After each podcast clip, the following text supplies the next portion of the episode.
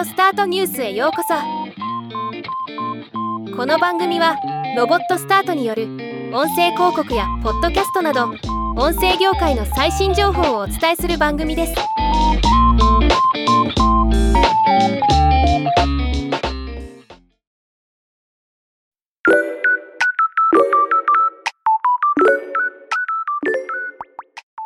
アップルポッドキャストが検索タブに9つのサブカテゴリーを追加したことが発表されました。また言語別の検索など検索機能も改善されています。これによりポッドキャスト番組がより探しやすくなっています。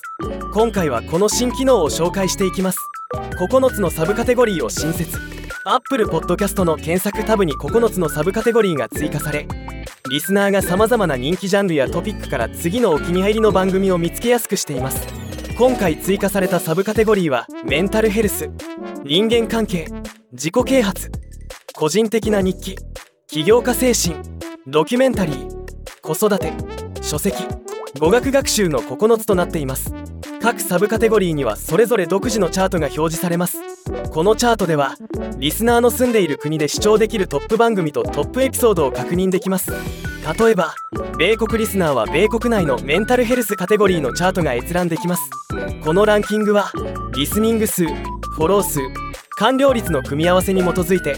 トップ200番組とトップ200エピソードが表示されます。全カテゴリーとキュレーション番組がリニューアル。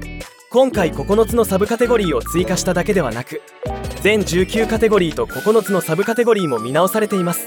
全カテゴリーは新しいアートワークを採用して見た目がリフレッシュされています。また Apple Podcast Essential と呼ぶ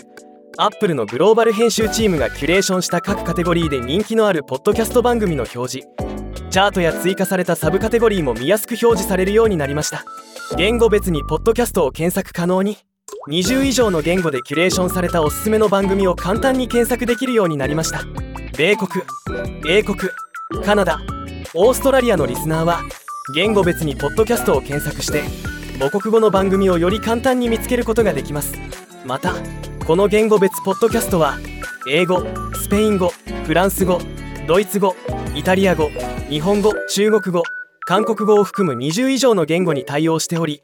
それぞれの市場で最も人気のあるおすすめのポッドキャストが表示されます。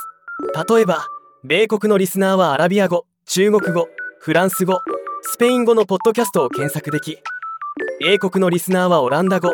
イタリア語ポルトガル語のポッドキャストを検索できます。国の中で複数の言語が使われている場合にとても有効な検索となりそうです。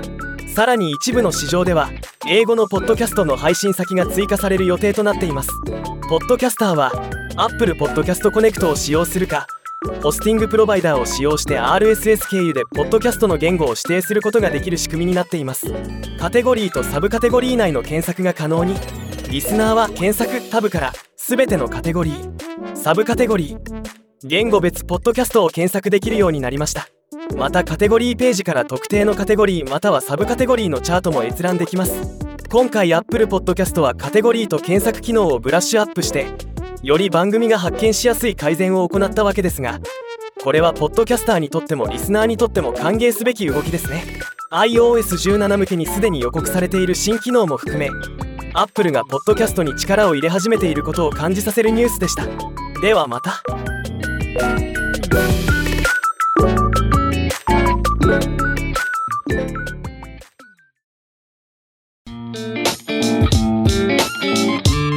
今回のニュースは以上です。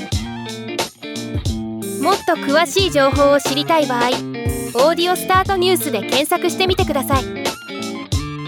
ではまたお会いしましょう。Thank you.